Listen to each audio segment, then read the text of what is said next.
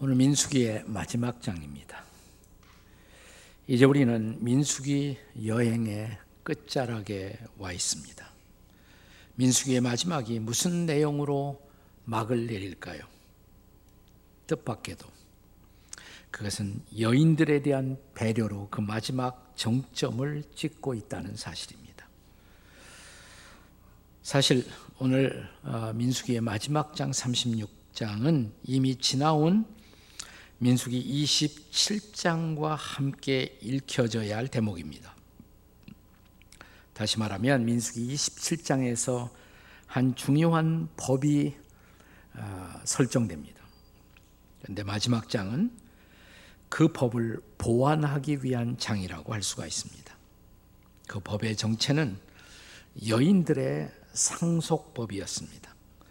사실 이스라엘 백성들이 광야를 여행하고 있을 동안에는 상속에까지 신경을 쓸 여유가 없었습니다. 그러나 이제 약속의 땅 입성을 앞에 두고 그 땅에 가서 정착하게 되면 아, 어떻게 땅을 나누고 살 것인가 기업 분배에 대한 정책이 가르쳐지는 이 시점에서 한 가문이 이스라엘 지도자들에게로 찾아와 중요한 문제를 제기합니다. 그 문제 제기를 기점으로 바로 여인들의 상속법이 등장하게 된 것입니다. 자, 민수기 27장 먼저 보시면 1절과 2절에서 문하세 지파 중에 슬로부앗이라는 사람의 다섯 딸이 있었어요. 그 딸이 이스라엘 지도자를 찾아오는 것으로 민수기 27장이 시작됩니다. 같이 읽겠습니다. 다 함께 시작. 요셉의 아들 문하세 종족들에게 문하세의 현손 마길의 증손 길르앗의 손자 헤벨의 아들 슬로부앗의 딸들이 찾아왔으니 그의 딸들의 이름은 말라와 노아와 호글라와 밀가와 비르사라 2절 그들이 회막문에서 모세와 제사장 엘르아살과 지휘관들과 온 회중 앞에 서서 이르되 자 문하세 지파에 속해 있던 어, 이 슬로부앗이라는 사람이 아들이 없었어요. 딸만 다섯 남기고 세상을 떠나간 것입니다. 이제 그 다섯 딸들이 아버지에게 속해 있던 기업의 땅을 자신들에게 달라고 지도자들에게 호소하게 된 것입니다.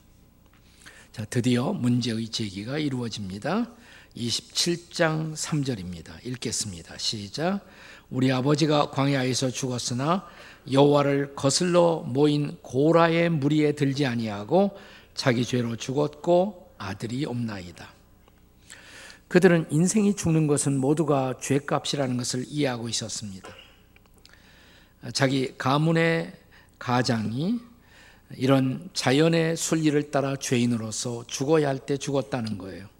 그러나 광야에서 발생한 하나님을 향한 반역, 또 지도자 모세를 향한 반역, 그 반역의 당파였던 고라당에게는 우리가 가담하지 않고 우리 아버지는 자연사했습니다. 라는 것을 표현하는 것입니다. 다만 그들에게 아들을 후손으로 두지 못하고 우리 다섯 딸만을 남겼다는 것입니다. 이제 이 딸들의 호소는 계속됩니다. 27장 4절입니다. 같이 읽습니다. 시작. 어찌하여 아들이 없다고 우리 아버지의 이름이 그의 종족 중에서 삭제되리까 우리 아버지의 형제 중에서 기업을 주소서 하매 자 이어지는 말씀을 보면 모세는 이 문제의 제기를 받자마자 여호와 하나님 앞에 나아가 하나님의 의견을 묻습니다. 자, 이제 27장 7절을 함께 읽겠습니다. 시작. 슬로브와 딸들의 말이 오르니 너는 반드시 그들의 아버지의 형제 중에서 그들에게 기업을 주어 받게 하되 그들의 아버지의 기업을 그들에게 돌릴지니라. 아멘. 하나님의 말씀은 단호하고 분명했습니다. 그들의 문제 제기가 옳다고 하나님이 판단하시고 인정하십니다. 그리고 당장에 그들의 목을 기업을 받기 위한 법이 제정되도록 하라고 말씀하십니다. 자, 인생을 하나님의 형상을 따라 남자와 여자로 지으신 하나님의 조처였습니다. 그런데 이것은 당시의 고대 세계에서는 찾아보기 힘든 파격이었습니다. 자, 이런 여성들의 배려 혹은 여인들에 대한 배려에서 나타나는 하나님, 성경의 하나님은 어떤 분이실까요? 첫째로, 그는 사회적 약자의 호소를 들으시는 하나님이십니다. 한번 따라서 하세요. 사회적 약자의 호소를 들으시는 하나님. 자, 슬로브앗의 다섯 딸들의 호소를 들은 지도자 모세는 즉각적으로 이 문제를 갖고 하나님 앞에 나아가 기도로 아뢰입니다. 27장 5절입니다. 읽습니다. 모세가 그 사연을 여호와께 아뢰니라. 자, 그러자 하나님은 즉각적으로 응답하십니다. 27장 6절에요. 다시 다 같이 시작. 여호와께서 모세에게 말씀하여 이르시되 뭐라고 말씀하셨을까요? 27장 7절입니다. 읽습니다. 슬로브앗의 딸들의 말이 옳다. 네. 비록 여인들의 호소이지만 그런 문제의 제기는 당연하고 타당한 것이라고 하나님이 판단하고 인정하십니다.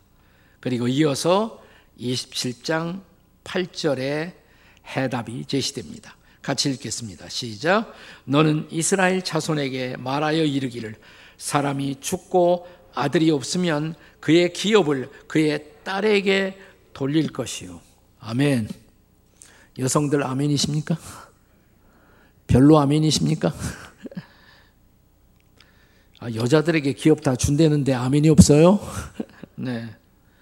주저 없이 명쾌하게 여인들에게도 상속의 권리가 있다라고 하나님이 선언하시는 장면입니다. 당시의 여성들은 남자에게 소속된 부속적 도구처럼 인정되던 시대에서 이런 하나님의 선언은 파격이 아닐 수가 없었습니다. 자, 우리는 이미 이런 구약에서부터 성경의 하나님이 사회적 약자의 권리를 옹호하시고 그들의 호소에 귀를 기울이시는 하나님이심을 알게 됩니다. 해방 신학자들은 구약을 읽으면서 특히 고아라든지 여성, 여성 중에서 특히 과부, 그리고 나그네에 대한 이런 하나님의 관심을 주목하고 성경의 하나님은 사회적 약자들을 보호하시는 하나님, 아니, 심지어 사회적 약자들을 편애하시는 하나님이시다. 이렇게 말합니다. 시편 146편 9절을 읽을까요? 같이 읽겠습니다. 시작. 여호와께서 나그네들을 보호하시며 고아와 과부를 붙드시고 악인들의 길은 굽게 하시는도다. 여러분, 예수님 당시에 와서도 아직도 여성들의 권리는 보장되지 못한 채 예수님 당시에도 여성들은 인간 이하의 수모를 감수하고 있었습니다. 그런 때 예수님의 제자 베드로는 베드로전서 3장 7절에서 남편들에게 이렇게 권면합니다. 같이 읽겠습니다. 다 같이 시작. 남편들아, 이와 같이 지식을 따라 너희 아내와 동거하고 그를 더 연약한 그릇이요 생명의 은혜를 함께 이어받을 줄 알아 귀히 여기라. 이는 너희의 기도가 막히지 아니하게 하려 함이라. 아멘이십니까? 이상하네. 전혀 어, 예상했던 반응이 나오지 않아요. 그러면 여성들에게 묻습니다. 여성들은 아멘이십니까? 예, 그렇게 나와요. 저 진짜. 네. 여기 남자들에게 남편들에게 당신들의 아내들을 귀히 여기십시오. 이 말이 본래 원문에 보시면 보석처럼 여기라는 말이에요. 보석처럼. 자, 어, 남편과 아내 같이 오신 부부들이 있다면, 자, 남편이 아내를 바라보시고, 당신은 나의 보석이십니다. 한번 해보세요. 다 같이 시작. 당신은 안 들려 하나도. 네. 여기 연약한 그릇이다 그랬어요 여성들은. 이게 신체적으로 그렇죠. 남성들보다 연약하죠. 그럼에도 불구하고 계속 성경은 말하기를 생명의 은혜를 함께 누릴 자로 알라는 것입니다. 그래야 기도가 막히지 않는다. 그러니까 이런 하나님이 기대하시는 부부 생활을 하지 못하면 기도가 막힌다는 것이에요. 여러분, 부부가 한바탕 하고 나면 기도가 되십니까? 안 되죠. 영적 생활에 지장이 온다는 것이에요. 그래서 부부의 건강한 영적 생활을 위해서도 부부 관계의 건강한 소통과 연합은 무엇보다 중요하다는 것입니다. 자, 이런 말씀을 통해서 여성들이 대접받지 못하던 당시에서도 하나님은 사회적 약자인 여성들의 호소에 민감하게 반응하시고 응답하시는 하나님이심을 믿으시기 바랍니다. 자, 오늘 본문에 이런 여성들을 향한 조처에서 볼 수 있는 하나님 어떤 분이십니까? 첫째는 뭐라고 그랬어요? 사회적 약자들의 호소에 응답하시는 하나님.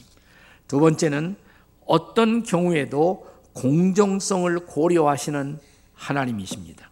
따라서 하세요. 어떤 경우에도 공정성을 고려하시는 하나님. 자, 우리는 이미 민수기 27장에서 여인들을 배려한 상소법의 제정을 하나님이 편들어 주시고 허락하시는 것을 보았습니다. 그러나 이제 민수기 마지막 장 36장에서 이런 법에 대한 추가적 이의가 제기되는 것을 볼 수가 있습니다. 자, 36장 3절과 4절입니다. 같이 읽겠습니다. 시작. 그들이 만일 이스라엘 자손의 다른 지파들의 남자들의 아내가 되면 그들의 기업은 우리 조상의 기업에서 떨어져 나가고 그들이 속할 그 지역의 지파의 기업에 첨가되리니 그러면 우리 같이 비뽑은 기업에서 떨어져 나갈 것이요 이스라엘 자손의 희년을 당하여 그 기업이 그가 속한 지파에 첨가될 것이라.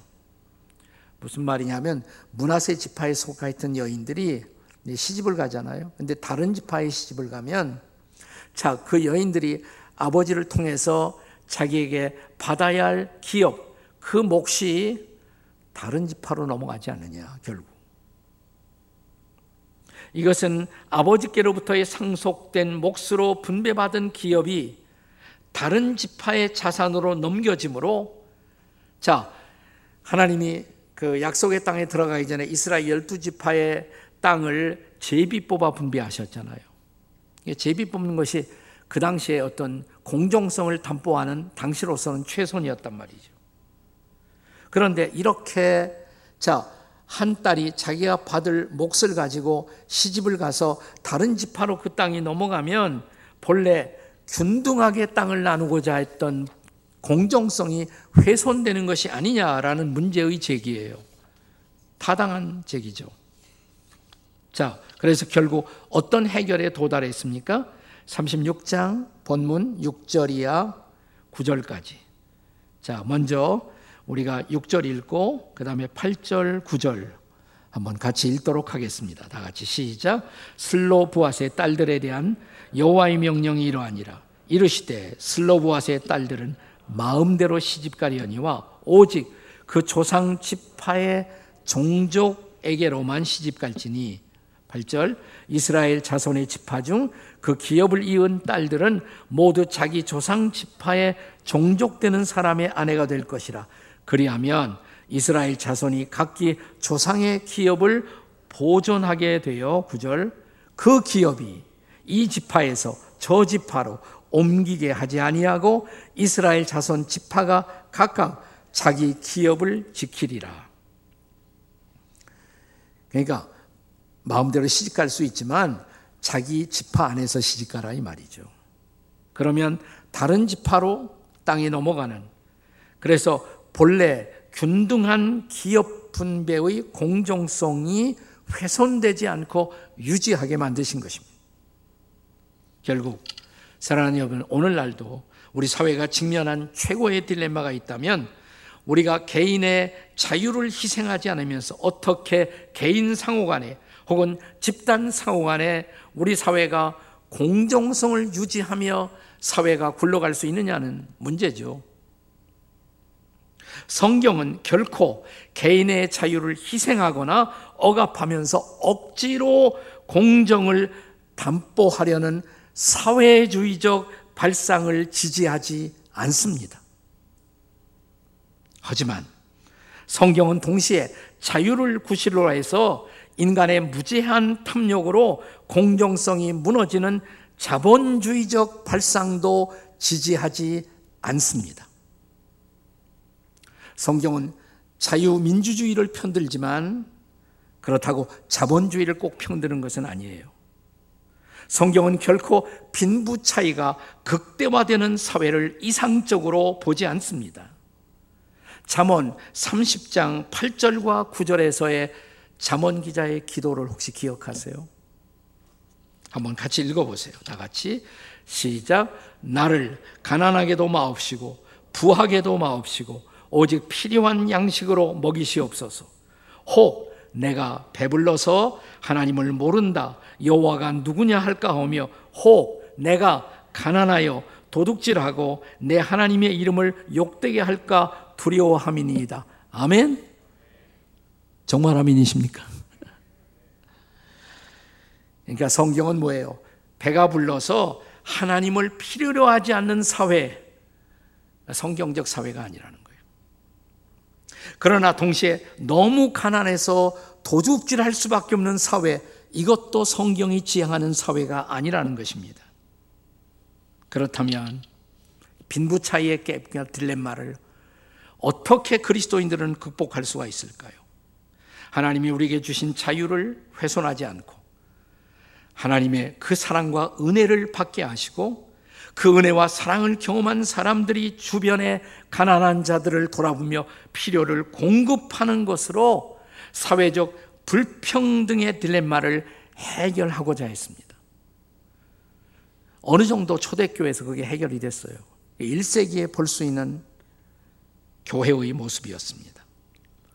예컨대 고린도후서 8장 14절을 보시기 바랍니다. 고린도후서 8장 14절 같이 읽겠습니다. 시제 이제 너희의 넉넉한 것으로 그들의 부족한 것을 보충함은 후에 그들의 넉넉한 것으로 너희의 부족한 것을 보충하여 균등하게 하려 함이라. 어떻게 균등성을 어느 정도 따라잡을 수가 있을까? 어떤 사람이 너무 넉넉하게 하나님이 주셨어요. 내가 필요한 것보다 훨씬 더 많이 주셨단 말이죠. 그가 하나님의 사람이라면 이렇게 생각해야 한다는 거예요. 왜 이렇게 넉넉하게 주셨을까? 내 주변에 가난하고 힘든 이웃들을 돌아보라고 주신 것이 아닐까? 그래서 그것을 나눌 수 있어야 한다는 것이에요. 자유 가운데서. 또 살다 보면 우리가 모자랄 때도 있어요. 그랬을 때 우리의 사랑하는 형제들과 자매들, 이웃들을 통해서 공급받는 것을 부끄러워하지 말아야 한다고. 초대교회에 이런 유무상통이 어느 정도 가능했습니다. 그러니까 결국 해답은 뭐예요? 성도된 우리가 하나님의 사랑의 지배를 받아서 우리 주변의 가난한 이웃들을 끌어안고 함께 살고자 하는 선의의 의지가 우리에게 있느냐는 것입니다. 기독교 역사 속에는 바로 이런 어, 가난한 이웃들을 끌어안고 그들과 더불어 살고자 하는 구제의 정신, 이 의지에서부터 기독교 사회 복지 운동이 일어난 것이에요. 근데 하나님이 어떤 사람에게 놀랍게 많이 주실 수가 있죠. 예, 사업을 또 큰 회사를 하다 보면 그럴 수가 있습니다.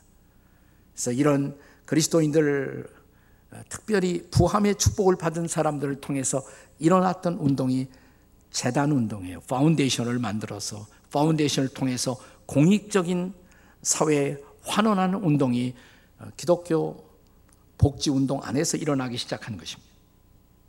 결국 문제는 복음을 받아들이고 복음을 따라 살고자 할 때 우리는 어느 정도 공정한 사회의 소망에 가까이 다가설 수 있다는 것입니다. 하나님께서 부족한 저로 하여금 지구촌 교회를 개척하게 하셨을 때 그때 50이 조금 안 됐어요. 생각해 보니까 한 20년 앞으로 내가 목회할 수 있겠다는 생각이 들었어요. 처음 10년은 어, 선교하고 전도하는 일에 집중하자 이렇게 생각했습니다. 그리고 나름대로 최선을 다했습니다. 근데 10년이 가까우니까 우리 교단 안에서는 제일 많은 선교사도 보내고 또 많은 사람들이 함께 예배하는 공동체가 될 수가 있었어요. 10년이 가까웠을 때 제 마음에 이런 생각이 나머지 10년은 우리가 구제하는 일 가운데 우리 교회가 자신을 드려야겠다. 그래서 10년을 앞에 두고 9년째 사회복지 법인을 만들었어요. 지구촌 사회복지 법인을. 예, 그때부터 전문가들의 조언을 받으면서 최선을 다해 우리가 이웃들을 돌아보는 이 사역 가운데 우리 자신을 드리자고. 그리고 한 10년이 흘러가다 보니까 우리가 11개의 사회복지 기관을 운영하게 되었습니다. 사실 교회 안에서 일하는 우리 일꾼들보다 저희 교회 사회복지 기관에서 일하는 식구들이 훨씬 더 많아요. 한 이제 한 250명 이상의 사회복지 직원들이 이웃들을 섬기는 일에 자신을 드리고 있습니다. 그리고 교회가 쓰는 비용보다 훨씬 더 많은 비용이 사회복지 기관을 통해서 나누어지고 있습니다. 참 감사한 일이죠. 중요한 것은 우리가 이런 정신으로 계속해서 이웃들을 끌어안고 사느냐. 우리 교회에 나와서도 저희 교회 사회복지 사역을 전혀 이해하지 못하는 분들이 많아요. 시간 있으면 하루 시간을 내서 저희 교회 사회복지 기관들을 쭉 투어를 해보세요. 투어를 한번. 이 수지 쪽에도 적지 않게 있으니까. 네. 아주, 아주 최근에 저희가 인수한 그리고 운영하기 시작한 사회복지 기관이 동탄에 있습니다. 거기 장애인 복지관에 갔다가 제가 깜짝 놀랐어요. 네. 거기 다 그 로버트 시스템으로 되어 있어요. 장애인들 운동이 필요한데 로버트들이 다 이렇게 운동을 시키고 있더라고요. 네. 우리나라에서 가장 그 로버트를 투입시켜서 장애인들을 섬기고 있는 최선의 기관으로 많은 사람들이 벤치마킹을 하기 위해서 찾아오고 있었습니다. 그렇습니다. 하나님은 이 사회적 약자들에 대한 호소에 귀를 기울이고 계실 뿐만 아니라 그들에 대한 공정성을 담보하도록 우리에게 촉구하고 있습니다. 여성들을 배려하는 하나님의 특별한 조처에서 우리가 배울 수 있는 하나님, 성경의 하나님 어떤 분이실까요? 세 번째로 그리스도 안에서 인간 회복을 기대하시는 하나님. 따라서 하세요. 그리스도 안에서 인간 회복을 기대하시는 하나님.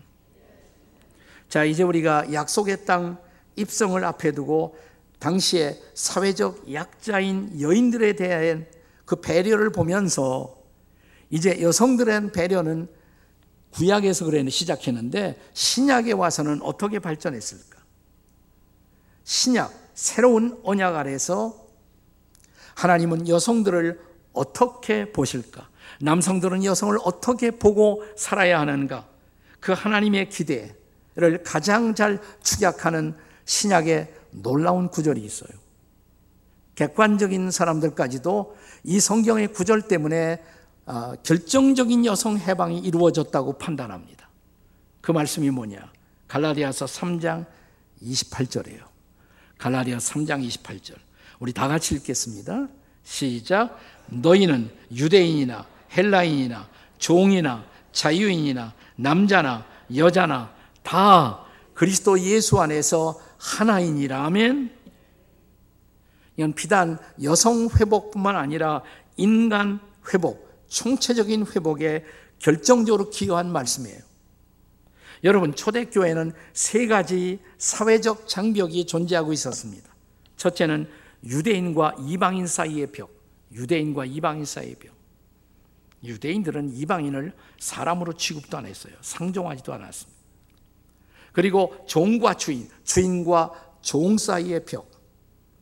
옛날에 노예는 물건이었습니다. 주인과 종 사이의 벽. 그리고 세 번째는 남자와 여자 사이의 벽.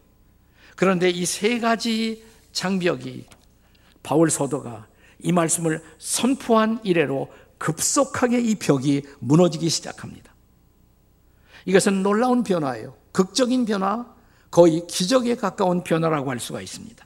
자, 우선 여호와 하나님을 신앙하는 유대인들은 하나님을 모르는 이방인들을 사람으로 간주하지도 않았고 따라서 상종하지도 않았으며 만남 자체를 거부하고 있었어요. 그런데 어느 날 놀라운 일이 일어납니다. 자, 유태인으로서 예수를 믿는 사람들과 이방인으로 예수를 믿는 사람들이 한 장소 안에서 예배하는 기적이 일어났어요. 그게 초대교회의 모습이에요. 그리고 종을 물건처럼 부리고 있던 시대에 자, 그들에게 종의 존재는 주인의 재산에 불과했습니다. 그들은 인격이 아니었습니다. 그런데 예수를 믿고 받아들인 주인들에게 성경은 새 언약의 말씀은 이렇게 가르치기 시작했습니다. 골로새서 4장 1절입니다. 한번 같이 읽겠습니다. 다 같이 시작. 상전들아 의와 공평을 종들에게 베풀지니 너희에게도 하늘에 상전이 계심을 알지어다. 아멘. 그러니까 상전들아 너희에게도 상전이 있다고. 하늘에 있는 상전. 그분을 잊지 말라고. 그분 앞에서는 너희도 종이다. 따라서 너희의 종들에게 의와 공평을 베풀라고. 이것은 그 당시 1세기에서는 상상할 수 없었던 교훈이에요. 자, 주인에게 막대한 피해를 입히고 로마로 도망쳐 나온 한 종이 있었어요. 그 노예가 바울을 만납니다. 전도를 받습니다. 예수를 믿게 됩니다. 그러자 바울은 그 도망친 노예를 주인에게로 다시 돌려보내면서 혹시 주인이 그를 학대하지는 않을까 염려가 되어 간절한 마음으로 편지 한 장을 씁니다. 그 편지가 무슨 편지일까요? 빌레몬서예요. 그게 바로 빌레몬서입니다. 자, 이 빌레몬서에서 빌레몬이란 주인에게 막대한 피해를 입히고 도망친 노예 오네시모를 위해서 쓴 편지. 빌레몬서 1장 16절의 말씀을 같이 읽겠습니다. 다 같이 읽습니다. 시작. 이후로는 종과 같이 대하지 아니하고 종 이상으로 곧 사랑받는 형제로 둘 자라. 아멘. 예수를 믿게 된 이 사람은 이제 더 이상 너의 종이 아니라는 거예요. 너의 형제라는. 이제 하나님을 아버지라고 부르게 된 형제가 아니더냐 이 말이에요. 그러니까 더 이상 노예로 부려서는 안 된다. 형제로 대접하라. 그리고 그가 갚아야 할 것이 있다면 그것은 내가 책임지겠다고. 이 아름다운 편지 빌레몬서. 주인과 종 사이에 엄청난 벽이 그리스도 안에서 무너진 것입니다. 할렐루야. 그리고 마지막으로 남자와 여자 사이의 장벽. 자, 우리가 종종 묵상도 하고 암송도 하는 십계명의 마지막 계명. 혹시 아시나요? 뭐 옛날엔 십계명도 다 낭독하고 그랬는데 요즘은 잘 안 하니까. 자, 십계명의 본래의 말씀을 있는 그대로 출애굽기 20장 17절에서 마지막 계명을 읽습니다. 다 같이 시작. 내 이웃의 집을 탐내지 말라.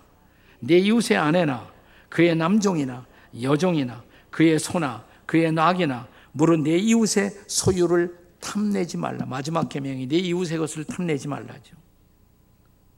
근데 여기 잘 읽어 보시면 이 맥락 속에서 자, 여성이라는 존재, 아내라는 존재는 남종이나 여종과 같은 존재. 아니, 더 나아가 소나 나귀와 같은 존재. 그 밖의 소유물과 같은 존재로 그려지고 있지 않습니까? 그런데 여기 바울이 놀라운 선언을 하는 것이에요. 남자나 여자나 그리스도 안에서 하나이니라. 이건 폭탄 선언이에요. 폭탄 선언. 핵무기적 선언이에요. 이것은 놀라운 선언인 것입니다. 아니, 그것은 처음부터 하나님의 의도였습니다.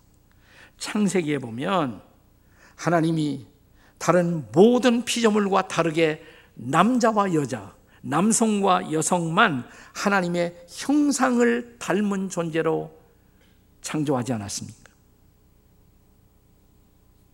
그리고 창세기 2장 21절에 보시면 여성이 창조되는 모습을 보세요. 한번 같이 읽겠습니다. 시작. 여호와 하나님이 아담을 깊이 잠들게 하시매 잠들매 그가 갈빗대 하나를 취하고 그래서 하와가 탄생하죠. 우리가 흔히 그냥 갈비뼈라고 얘기를 하지만 아, 성, 요즘 성경학자들은 그것은 정확한 번역은 아니라고 말합니다.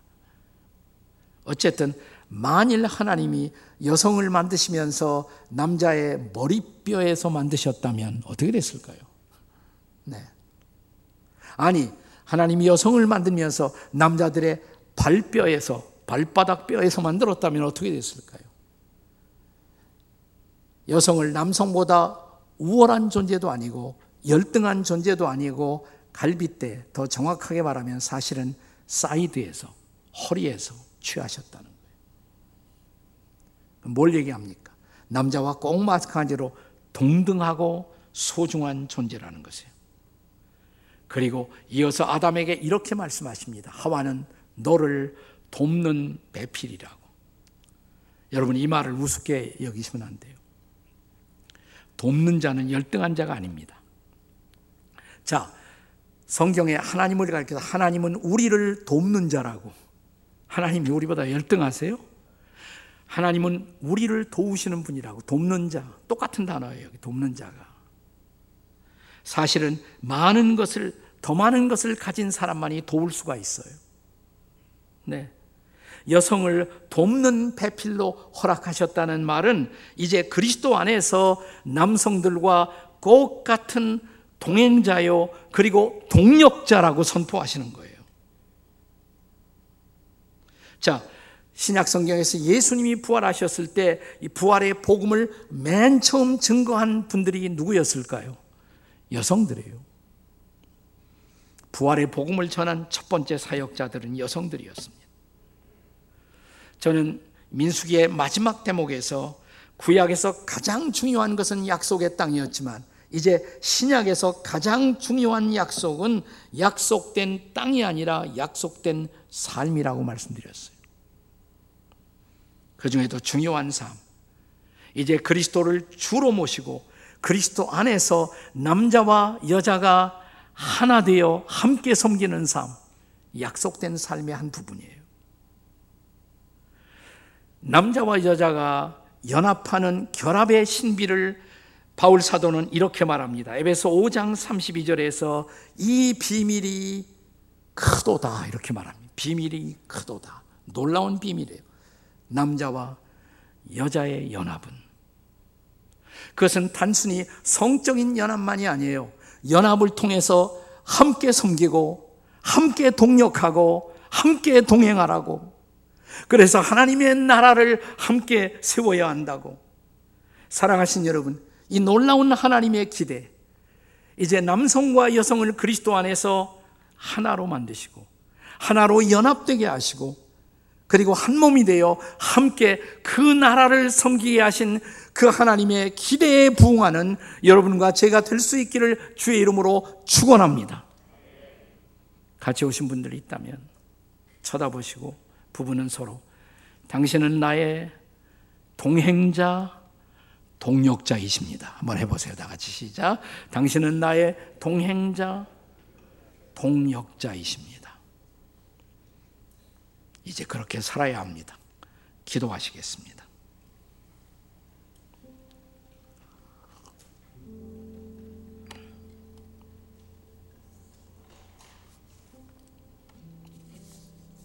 아버지 하나님, 인생의 광야에서 한 남자와 한 여자가 만나 사랑하게 하시고 부부되게 하시고 하나 되게 하신 이유 이제 함께 하나는 나라를 세워야 한다고 그 나라를 높이고 그 나라를 드러내고 그 나라를 증거해야 한다고 더 이상 내 안에는 연약한 그릇이 아니라 나의 동력자임을 기억하게 하시고 더불어 함께 하나님이 우리를 부르시는 그날까지 그렇게 동력하며 살아가는 부부가 되게 해 주시옵소서. 성령의 놀라운 능력으로 우리를 다시 한번 인쳐 주시고 연합시켜 주시고 함께 손잡고 인생의 남은 날들을 믿음으로 희망으로 사랑으로 걷게 해 주시옵소서. 예수님의 이름으로 기도합니다. 아멘.